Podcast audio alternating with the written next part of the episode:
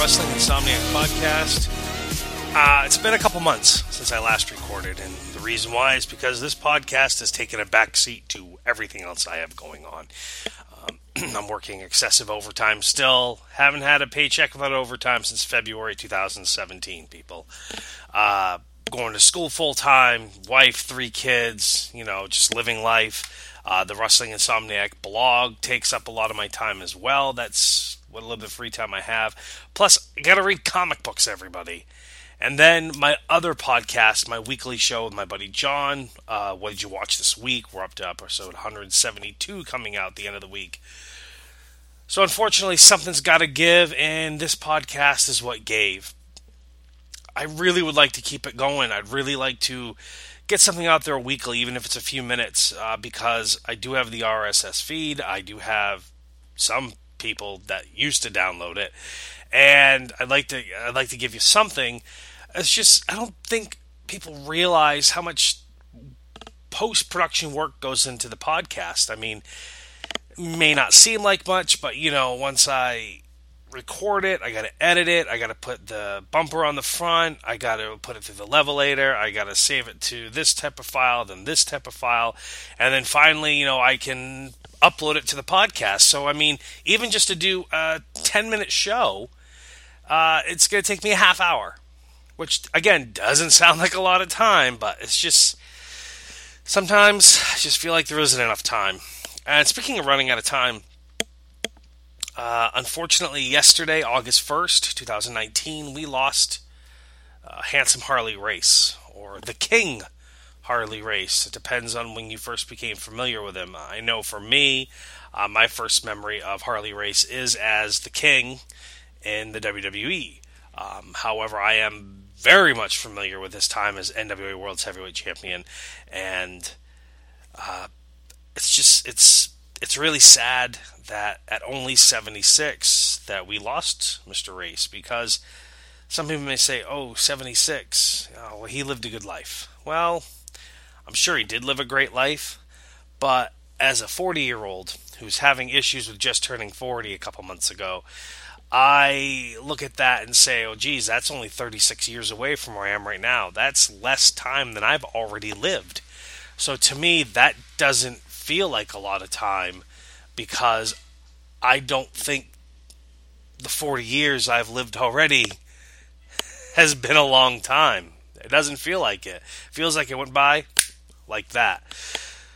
So, I met Harley Race once, and that's what I want to talk about today. I want to talk about that time uh, in August of 2009, basically 10 years ago, right this week we're talking today, and it was in Charlotte, North Carolina, NWA Legends Fan Fest. Now, how my buddy Jay and I got down to FanFest or decided to go, that's actually comical in itself because we went to Webster, Massachusetts with Big Time Wrestling to meet Ric Flair. And my buddy got this program signed from uh, Australia, New Zealand area uh, that featured the Phantom title change. Well, this tour was when the Phantom Phantom title change happened. Uh, in the centerfold of the program, on on one side you have uh, Nature Boy Ric Flair with the NWA World's title, and on the other side you have Harley Race with the World's title. And this was the title change where Flair was champ, Race won the title like in New Zealand, and then he dropped it to Flair the next day or a couple days later in Australia. And you know, I I don't know. I didn't look this up first to see if it's been recognized as an official title change. Uh, but either way you look at it, he is the eight time world's heavyweight champion. So my buddy gets this signed by Flair. When Flair sees it, he, you know, his son Reid was there at the show, and he motioned Reid over and he told him, hey, this is that Phantom title change I was telling you about, we were talking about the other day. And so Flair really liked it a lot. My buddy was like completely jacked up because, you know, Ric Flair is one of our all time favorites. And, you know, for him to comment and like something like that. I mean, yeah, it was cool. So my buddy's like, I have to get Harley Race to sign this. I have to get Harley Race to sign this. And so a couple of days later, you know, we saw that he was announced to be at NWA Legends Fan Fest in Charlotte. And my buddy's like, we got to go. Screw it, we got to go. So we bought tickets, we booked the airline, you know, we did the whole nine yards. And honestly, it's one of the greatest weekends of my life you know, uh, Thursday, Friday, Saturday, Sunday. I can't say enough about the four days that I spent down in Charlotte with NWA Legends Fan Fest. Um, I've written about it on the blog. You can go read about it there. I could talk about that weekend for hours, but I'm not going to. I'm just going to talk about the Harley race portion of the weekend. On Thursday night, Harley Race and Ric Flair did a I don't know if it was more of a Q&A or just a discussion with a few fan questions, but it was about their legendary Starcade 83 title match, and this was called like Starcade 25 years later.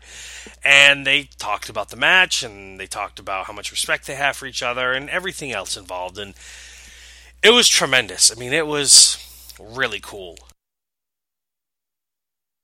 And then after the uh, discussion, uh, if you had bought the ticket, which we had, you could get your picture taken with Ric Flair Harley Race and the NWA World's Championship, the actual belt that changed hands that night in Greensboro. And I treasure that picture long before you know Harley passed. I mean, it's just it's an amazing photo of two of the greatest of all time. Uh, also, throughout that weekend, oh, I should I should really mention this. Uh, about a couple months after we booked everything, uh, Harley Race was announced to appear in Massachusetts for NECW, which is a local fed in Massachusetts. And what's ironic and hilarious about that is that we live in Maine. So Massachusetts is a drive away, unlike Charlotte, where we flew, and would have been considerably cheaper. However, we have no regrets because that weekend was so amazing. So throughout the weekend, um, my buddy smoked at the time, and you know, in the smoking area, we ran into Harley Race three times. And all three times, he sat there and patiently answered our fanboy questions and any other questions anyone else had, and he told the stories, and it was just really cool sitting there. I mean, he was really grandfatherly, actually, and you know, even though he's one of the toughest, meanest, you know, badasses in the world, he was so cool and polite and patient with us and answered all our questions, and it was just a pleasure to be around and just added to the experience of the weekend, which was already tremendous, and cemented me that yeah, I've always been a Harley fan and I always will be, and it was just really cool. It meant a lot to us. Um, you know, I have his book signed. I have uh, a WCW trading card signed. I have a WWF trading card signed. So they're signed Handsome Harley Race and it's signed The King Harley Race and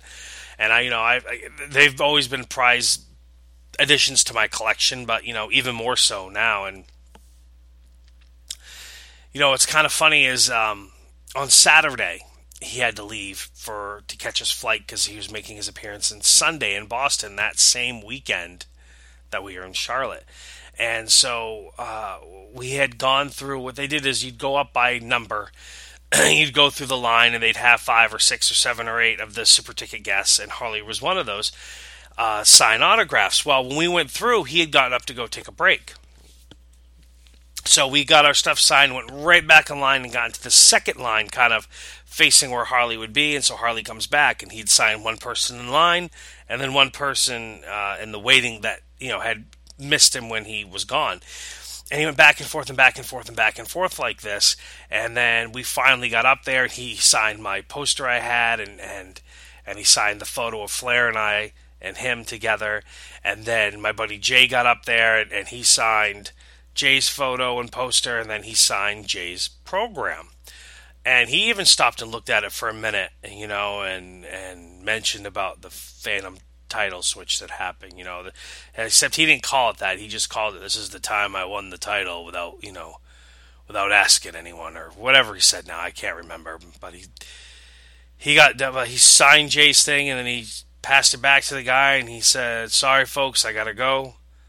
I gotta catch a flight." And he got up and left.